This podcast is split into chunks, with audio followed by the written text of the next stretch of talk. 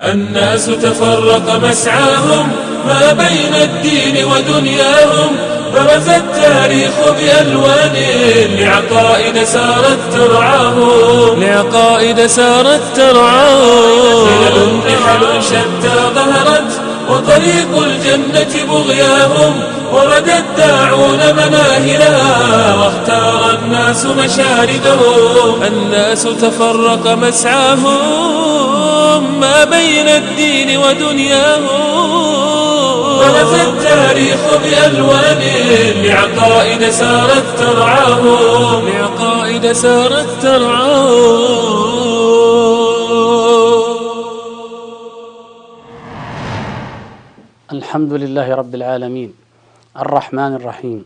مالك يوم الدين، وصلى الله وسلم وبارك على عبده ورسوله محمد وعلى آله وصحبه أجمعين وعلى سائر أنبيائه المختارين المصطفين. أما بعد أيها الإخوة والأخوات، فلا زلنا في هذا اللقاء نتحدث كما في اللقاءات التي قبله عن الخليل خليل الرحمن إبراهيم عليه السلام، على منهجنا المعتاد في المقارنة بين منهج الوحي المحفوظ وبين المناهج المحرفة أو مناهج أهل الإلحاد في هذا الشأن. والحادثة التي وعدنا أن نتحدث عنها اليوم حادثة عجيبة غريبة، إنها آية من آيات الله تبارك وتعالى في خلقه. ومع الأسف أن نجد كثيرا من يكتبون عن التاريخ القديم وعن هذا الرجل العظيم لا يأتون على هذه الحادثة ولا يكادون يلقون لها بالا، مع ما فيها من العظمة ومع فيها ما فيها من الدلالة الباهرة والبينة القاطعة، ومع ثبوتها لدى كثير من الأمم، فضلا عن إثباتها في أصدق المصادر وأوفاها، وهو كتاب الله تبارك وتعالى العظيم. إنها حادثة إلقاء الخليل إبراهيم عليه السلام في النار، وإنجاء الله تبارك وتعالى له منها على أعين الملأ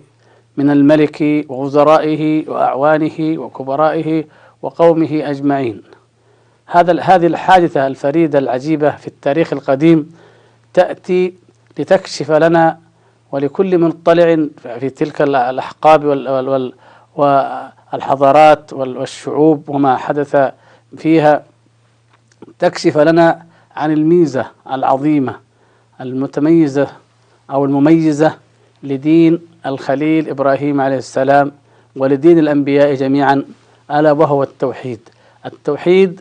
الذي يبرز ويسطع ويبهر نوره وشعاعه في ظلمات الوثنية والشرك والجاهلية والضلالات التي تموج بها الحضارات والأمم في تواريخ تلك الشعوب أجمعين.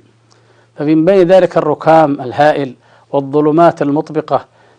ما بين عبادة الملوك وعبادة الأشجار وعبادة الأحجار وعبادة الكواكب، عبدت الوحوش وعبدت الفروج وعبدت الطيور وعبدت العناصر الأربعة، الرياح والماء والنار والهواء، وعبدت من دون الله تبارك وتعالى أصنام وأوثان وآلهة كثيرة جدا يضج ويعوج ويموج بها التاريخ، تعج بحيث أنك إذا نظرت إلى أي كتاب من كتب التاريخ القديمة، من كتب الحضارات، من كتب الأنثروبولوجيا والدراسات الإنسانية، من أي مصدر من مصادر، فإنك تجد هذا ظاهرا جليا، وتعجب غاية العجب، وتنظر إلى أي مدى يمكن أن تنتكس الفطرة البشرية والعقل البشري والإنسان الذي كرمه الله تبارك وتعالى بهذا العقل وهذه الفطرة إلى هذه الظلمات وإلى هذه السوءات التي لا تليق على الإطلاق بهذا المقام، بمقام الإنسان وما أعطاه الله تبارك وتعالى من مواهب.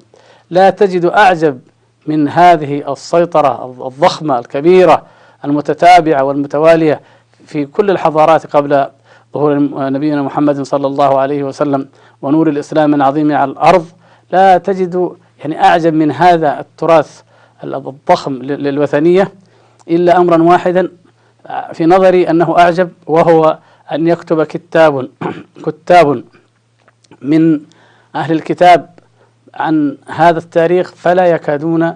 يشيرون إلا بإشارات طفيفة إلى أن هذا أن هذا شرك وأن هذه وثنية، بل أفحش من ذلك وأعجب أن يكتب كتاب مسلمون وأن يدرس في الجامعات الإسلامية في شرق الأرض وغربها مثل هذه الحضارات ومثل هذا التاريخ الوثني الذي لا نهاية له ولا لا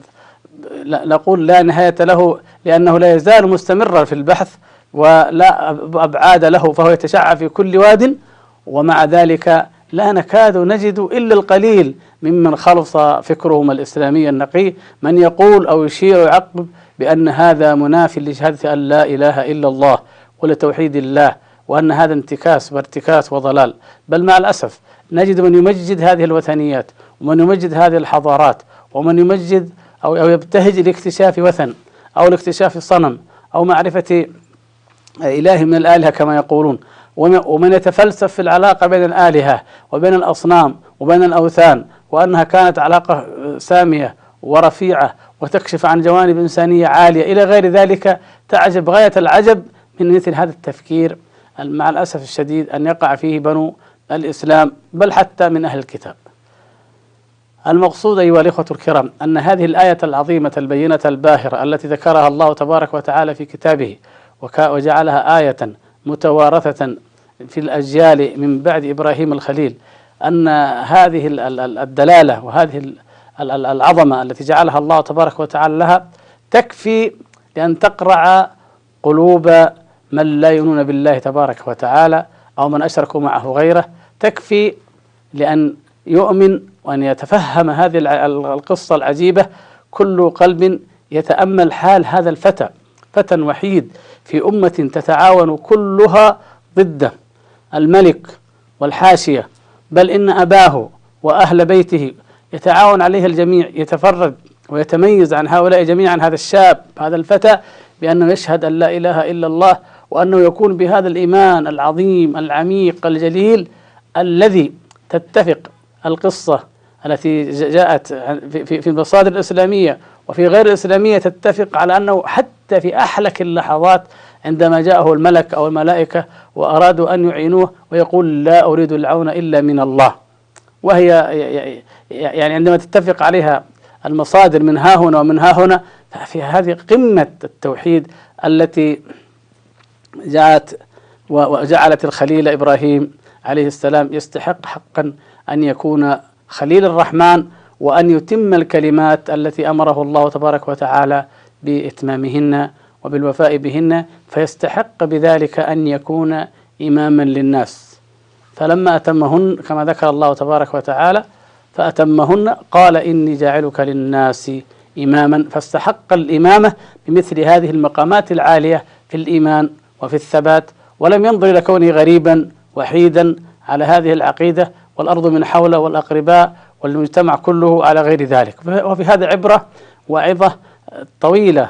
تستحق منا الوقفات الطويلة، لكن يكفينا الآن هذه الإمامة العجلة بين يدي الحديث عن المنهج المقارن في في إيراد وفي رواية هذه القصة وهذه الحادثة العجيبة والآية البينة الباهرة. الشيء الملاحظ أيها الإخوة والأخوات أن سفر التكوين الموجود من التوراة حاليا بترجمتيه وبأنواعه لم يتعرض لهذه الحادثة، وهنا فعلا يعني يثار السؤال الدائم، يعني لما يغفل مثل هذا؟ أن, إن, أن تفسير ذلك ممكن على ضوء ما قررناه وما نعلمه من الحلقات الماضية، وهو أن الذين كتبوا هذا السفر ولا سيما في العصور المتأخرة كان يهمهم أمر واحد وقضية واحدة، هي قضية الوعد لبني إسرائيل بالأرض وحكر أو احتكار وراثة هذه الأرض ووراثة أن أنها أن الشعب هم شعب الله المختار فقط في هذه الفئة من ذرية إبراهيم عليه السلام وهم بنو إسرائيل. هذه القضية التي كانت مسيطرة على أذهانهم، فلما جمعوا التوراة أيام عزرا ومن قبل ذلك من بعده تعمدوا أن يحذفوها أو لم يذكروها أو لم يهتموا بها. المهم الذي حصل الذي نحن نراه أمامنا الآن هو أنه لا يوجد في التوراة الموجودة حاليا المتداولة ما يتحدث أو ما يشير إلى هذه الواقعة. هل ذلك لأن هذه الآية غريبة في ذاتها كما يظن البعض؟ يعني لو أن ذلك لأن آية غريبة أو لم تصدقها عقولهم أو لم تتواتر لديهم رب ربما يقال ذلك. الحقيقة أن ذلك لا يستبي غريب، فإنه في موجود من الأسفار المحفوظة والموجودة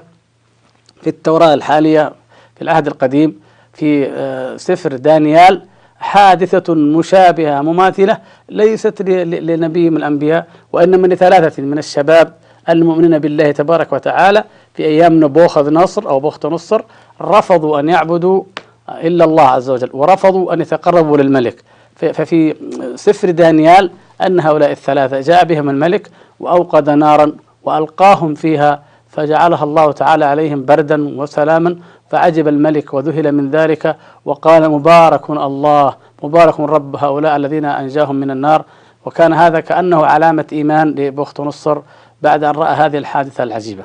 يعني إذا إذن يعني هذا جنس الحادثة ونوعها أو نوع الحادثة موجود في التوراة، فلما يوجد هذا لأتباع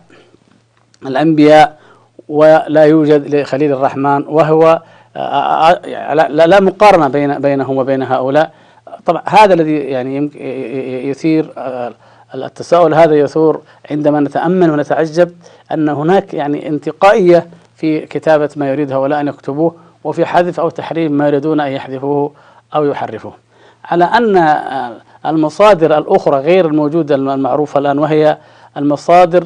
الشروح التي يمكن أن نعتبرها شروح، ومنها المدراش أو المدرسة أو الشروح التي تضعها الأحبار والرهبان على التوراة وعلى الكتاب المقدس، نجد الحادثة ونجد القصة مذكورة فيها. فإذا ما معنى ذلك؟ نستطيع أن نقول إن الأحبار والرهبان الذين كتبوا التوراة أنزلوا هذه الحادثة من المتن إلى الحاشية، لأنه لا يمكن أن تكون هذه الحادثة العظيمة غير موجودة في الأصل أو لم تكن فيه أو لم يخبرهم بها الأنبياء. إيراد القصة في الكتب في الشروح دليل على أنها واردة عندهم، ولكنهم أنزلوها هم من المتن إلى الحاشية، ومع الزمن بقيت في بعض الحواشي دون بعض. فهنا جاء الإشكال، يعني عندما تجد أن أن هذه القصة موجودة في بعض في عند لدى بعض الفرق، ثار التساؤل ليس لماذا لم توجد عند الآخرين. لم يكن التساؤل من المستشرقين اليهود وغيرهم من دارسي الكتاب المقدس، لم يكن الإشكال لماذا حرف أولئك، لماذا حذفوها، لماذا أخروها. لا، الغرابة عندهم والإشكال هي لماذا احتفظ بها هؤلاء أو لماذا أوردها هؤلاء. فقالوا آه إذن الكتب التي من المدراش التي أوردت هذه القصة في بيئة عربية وبعضها من من لغة عربية وفي بيئة الشرق الأوسط، فهذا في نظرهم من وضع اليهود بعد الإسلام، اقتبسوا القصة من القرآن. يعني سبحان الله العجب، يعني يعني عجبا يعني كيف تحولت القضية إلى العكس تماما، مع أنه لا يضر اليهود ولا غيره من يأخذ شيئا من القرآن ومن يعترف بحقيته، لكن هم لكي يقولوا لبني إسرائيل إن هذا لا أصل له وأن الأصل في التوراة هو الصحيح. قالوا إذن هذا هذا هذا الذي نقل هذه الحكايات عن قصة النار أخذها من القرآن، والفرقة التي تؤمن بها أخذتها من القرآن، فمعنى ذلك القرآن عندهم غير مؤمن به، فإذا فلا تؤمنوا به. طيب وماذا فماذا يكون بعد، ماذا تكون النتيجة؟ هل في هذا نتيجة يرتفع بها مقام الخليل عليه السلام، أو يرتفع بها مقام التوحيد أو النبوة أو الألوهية؟ يعني لماذا تنفى يعني لماذا تنفى هذه الحادثة، أو لماذا يحرص هؤلاء على أن أن يؤولوها وأن يحرفوها؟ لا شك أن هذا منهج غير علمي على الإطلاق، وأن الحقيقة الثابتة في هذا هو أن القوم قد وضعوا نصب أعينهم ما يتعلق بالميراث وميراث الأرض وميعاد الأرض وبخصوصية شعب بني إسرائيل، وتجاهلوا ما عداها، وإن كانت دلالته أعظم وأعظم، وإن كانت أهميته أكبر فيما يتعلق بمقام الألوهية وبمقام النبوة وبحقيقة التوحيد. فلذلك يعني نجد من ناقش يعني هذه القضية أو ناقش هذا الموضوع الأستاذ العقاد في كتابه إبراهيم أبو الأنبياء، يقول إنه إذا كان إذا إذا كان في مدراش رباه، أو إنه ورد في مدراش يسمى مدراش رباه، ويسمون الملك الذي دار النقاش معها النمرود، ويأتي ينقل قصة أو حادثة ليست موجودة في المصادر الإسلامية كمقدمة لموضوع النار والإلقاء في النار. هي الجدل الذي هو لماذا، أو مختصره، لماذا لا تعبد الأصنام أو لا تعبد النار؟ فيقول له إن لأن الماء يطفئها. إذا لماذا لا تعبد الماء؟ فيقول أعبد الأولى أن نعبد السحاب الذي يحمله. لماذا لا تعبد السحاب؟ قال لأن الريح هي التي تقذفه، وهكذا. هذا لا لا لا مصدر له من القرآن ولا من السنة، يعني بمعنى أنه لو وجد في مصادرنا نحن الإسلامية لقلنا هذا من الإسرائيليات. هذا أول مقدمة تدل على أن القضية موجودة لديهم وليست منقولة عنا. ثم بعد ذلك يتكلم أنه أو ينقل العقاد كيف أن الملك تشاور هو وقومه واتفقوا على إحراقه وإلقائه في النار من منجنيق بعيد مخافة من من أرسنة اللهب، من أرسنة النار البعيدة، وضرع الملائكة إلى الله أن ينجيه فأذن لهم. سبحان الله، الملائكة تضرع إلى الله تبارك وتعالى أن ينجي خليله وعبده هذا الفتى المؤمن الموحد، فأذن لهم أن يعملوا لنجاته ما يستطيعون، ولكنه أبى أن يعتمد في نجاته على أحد غير الله. الخليل عليه السلام أبى أن يعتمد، وقال يعني كما يذكر في المصادر الإسلامية أنه قال لجبريل عليه السلام عندما قال يا يا إبراهيم ألك حاجة؟ قال أما إليك فلا. والثابت أنه عليه السلام قال حسبي الله ونعم الوكيل، ونعم بها من كلمة عظيمة. فلما قالها تولى الله تبارك وتعالى إطفاء النار وإنقاذه منها، وأمر بقوله كوني بردا وسلاما على إبراهيم بدون أن يتدخل في ذلك أحد من خلق، لا من الملائكة ولا من غيرهم. المهم يكمل العباد نقل عفوا العقاد نقله فيقول وإذا بالجمر من حوله كأنه فراش من الورد والريحان. هذا في مدراش ربه. ثم يكمل الحكاية نقلا عنه ويقول ولم يصدق النمرود أنها معجزة من الله، بل قال لإبراهيم إنها من سحرك وحيلتك. هذا شبيه, شبيه بكلام فرعون. أما الأمراء والوزراء فخذلوا الملك وآمنوا برب العالمين. الأمراء والوزراء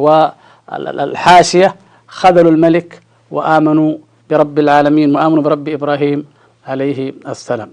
فالحكاية إذن والقصة إذن موجودة، والدلائل التي تدل أو القرائن التي فيها تدل على أنها لم تؤخذ من مصدر إسلامي، فليس في القرآن الكريم المناظرة الأولى في قبل الإلقاء في النار بهذا الشكل، وليس في القرآن الكريم أن الملك قال هذا من سحرك وحيلتك، ولا أن الملأ آمنوا. إذن هذا يدل على أنها كما هي في في في التراث أو في التاريخ الإسرائيلي القديم لدى من احتفظ بهذه الحادثة موجودة، كما أنها موجودة أو مذكورة في في بعض الآثار التاريخية الأخرى على أنها عجوبة وآية من آيات الله تبارك وتعالى تدل على هذا المقام العالي والعظيم من مقامات التوحيد الذي اختص الله تبارك وتعالى به خليله إبراهيم عليه السلام. فإذا حينئذ من حقنا أن نفترض وأن نقول إذا كان الذين كتبوا التوراة تعمدوا حذفها وإنزالها من المتن الذي هو كان يفترض أن يفترض أن يكون لدينا الآن بالترجمة السبعينية أو غيرها، تعمدوا أن ينزلوه من المتن إلى الحاشية أو إلى الشروح ثم ينحى ويقصى شيئا فشيئا، فمعنى ذلك أن التأثير النفسي، التأثير العنصرية أو تأثير التعلق بالأرض وبالتراب وبالذهب وما يقولون أنها تفيض لبنا وعسلا وما أشبه ذلك، هذا التعلق هو العقيدة الدافعة الأصلية التي يعني يعني تسيطر وتهيمن دائما عليهم عندما يكتبون ما يكتبون أو يحررون ما يحررون، فيحذفون ويحرفون في كلام الله تبارك وتعالى وفي أخبار أنبيائهم. هذه الحقيقة الواضحة أيها الإخوة نجدها عندما نستعرض كتب الأنبياء من حزقيال مثلا، أشعياء، من يعني أرمياء وغيرهم إلى آخر الأنبياء البضع والعشرين سفرا، كثير منها منسوبة إلى الأنبياء. نجد هذه الظاهرة أن كل نبي ينعى على قومه ويصرخ في وجيههم قائلا لقد عبدتم المنحوتات لقد عبدتم المسكوكات لقد انتكستم في عبادتكم لغير الله تبارك وتعالى. ولكن هذا يمضي بلا فائدة فيه. إن, إن, إن قال إن الله أمرنا أن نبلغكم كما في بعضها، وإن هو أنكر عليهم، فالكلام يمضي والانحراف يستمر وتتراكم، حتى أنهم كما رأينا نسبوا إلى الأنبياء الكرام، كما حدث في نسبة صناعة العجل الذهبي الرب المزعوم إلى هارون عليه السلام نفسه، أو أن ينسبوا ذلك أيضا إلى كما حدث لسليمان عليه السلام أن الآلهة عبدت في بيته، وأن نساءه من الأجنبيات من الأمميات من الأقوام الوثنية جعلوه يرضى بهذه العبادة الوثنية في بيته. فإذا هذا الانحراف الكبير لا يلقي، يعني هذه الحادثة عندما نتأملها أن لا تلقي ظلال الشك على قصة الخليل وحده، وإنما على كثير مما في التوراة مما لا يقبل التعليل أو التعليق أو أو أو التأمل العقلي والتاريخي الصحيح العلمي الموضوعي المتجرد، يرفض هذا الحصر وهذا الحكر وهذه القومية أو هذه العنصرية، ولا يجد حل لكثير من الثغرات الموجودة في هذه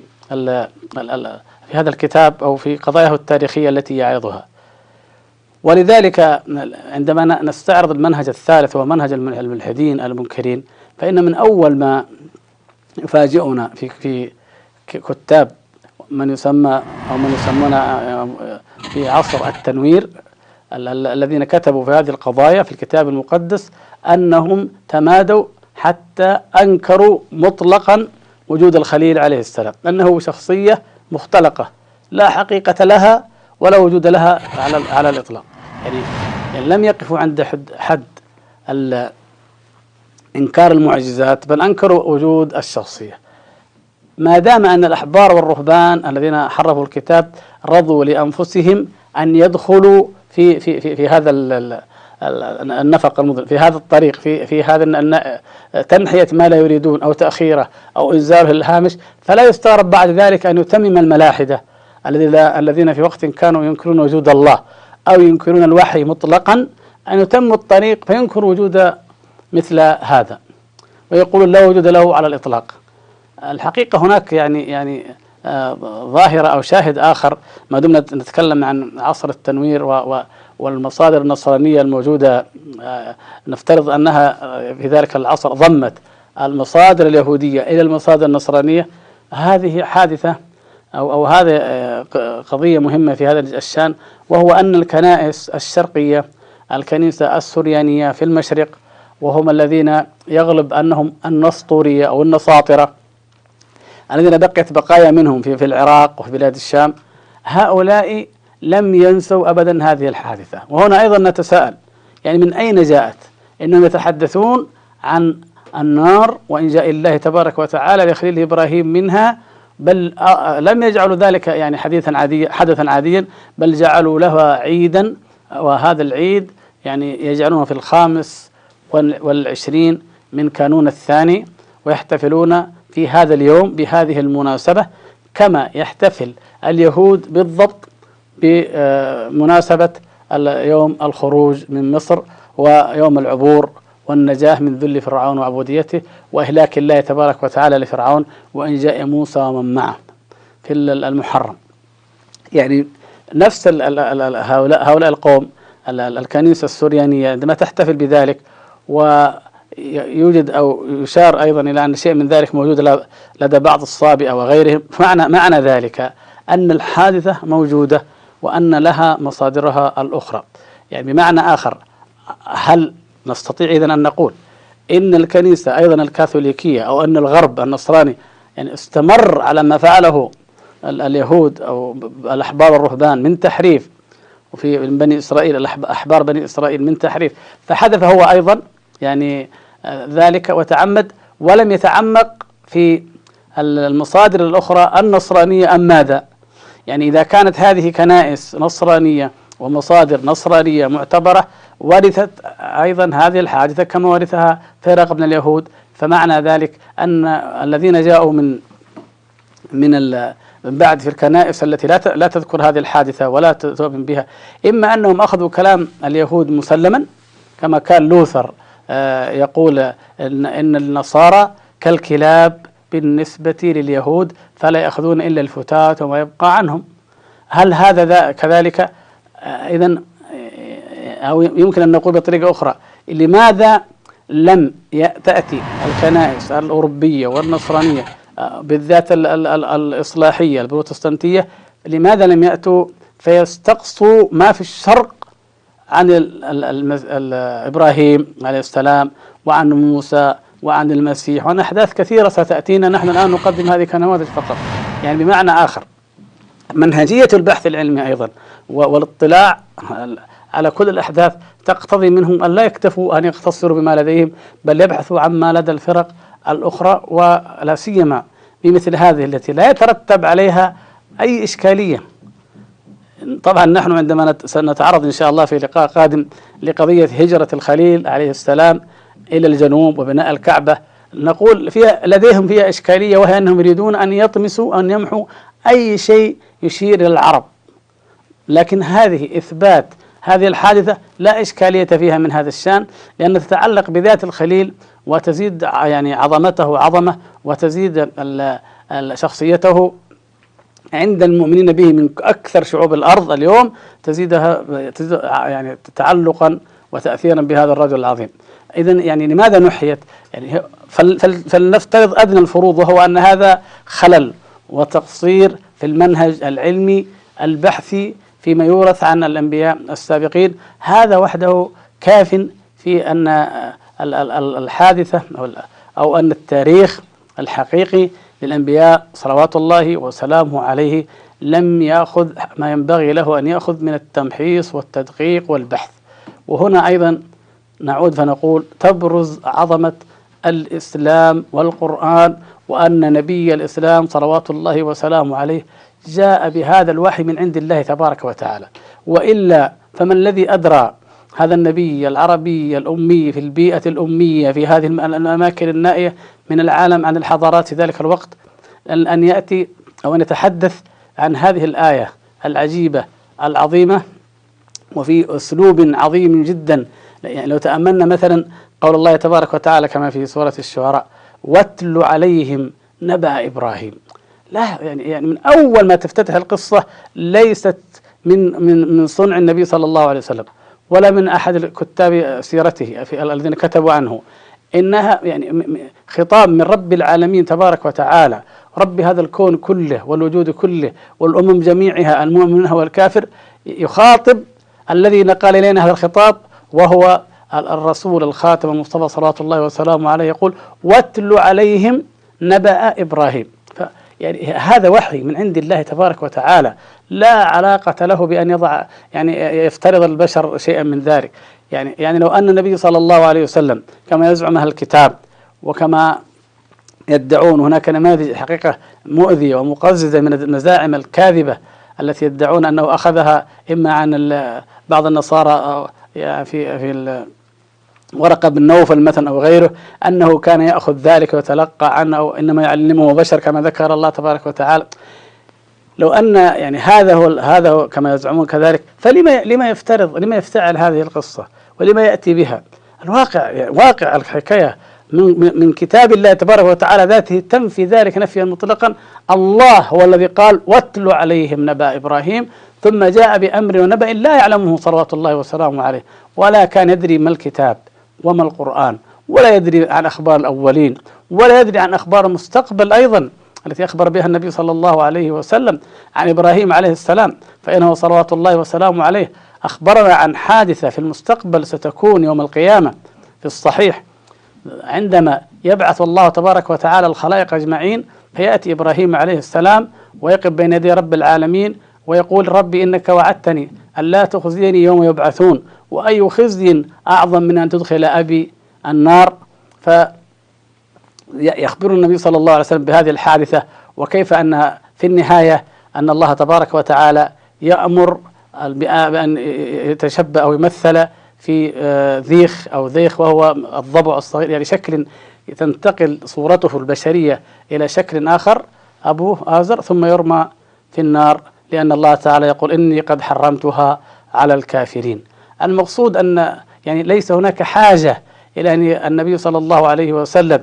يتحدث عن قصة سبقت لإبراهيم الخليل ولا عن قصص سيأتي له من عند نفسه، ولا سيما أن كلا القصتين قابلة أو مدعاه مدعاه للتكذيب من اليهود، يعني يعني قابلة للإنكار من اليهود بسبب أنهم دائما يعادونه ويحاجونه، والمشركين والملحدين في قديم الزمان وحديثه. فما الذي يجعل إنسانا يأتي بما يكذبه به الناس، وهو يعني المفترض عادة في أي إنسان يأتي بفكرة أن يأتي بما يعني يوافق ما عليه الناس في في في الأمور التي لا تهمه، حتى يوافقوه فيما هو يريد أن يدعوهم إليه، إن كان يدعو إلى نفسه أو إلى مكانة له أو إلى عقيدة أو رأي. أما أن يأتي هذا الرسول صلوات الله وسلامه عليه بالأحداث السابقة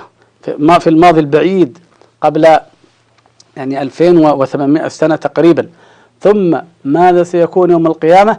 فهذا يدل أنه ليس من عنده صلوات الله وسلامه عليه، وإنما تلا نبأ إبراهيم الخليل كما أمره ربه تبارك وتعالى وبلغه وأداه إلينا كما جاء إليه. فعلينا بعد ذلك نحن بعقولنا وبفهمنا وباجتهادنا أن نتدبر كلام الله تبارك وتعالى المحفوظ المعصوم الذي لا يأتيه الباطل من بين يديه ولا من خلفه، ونتأمل ونقارنه بما جاء في ال ال ال ال ال الكتب القديمة كما أشرنا،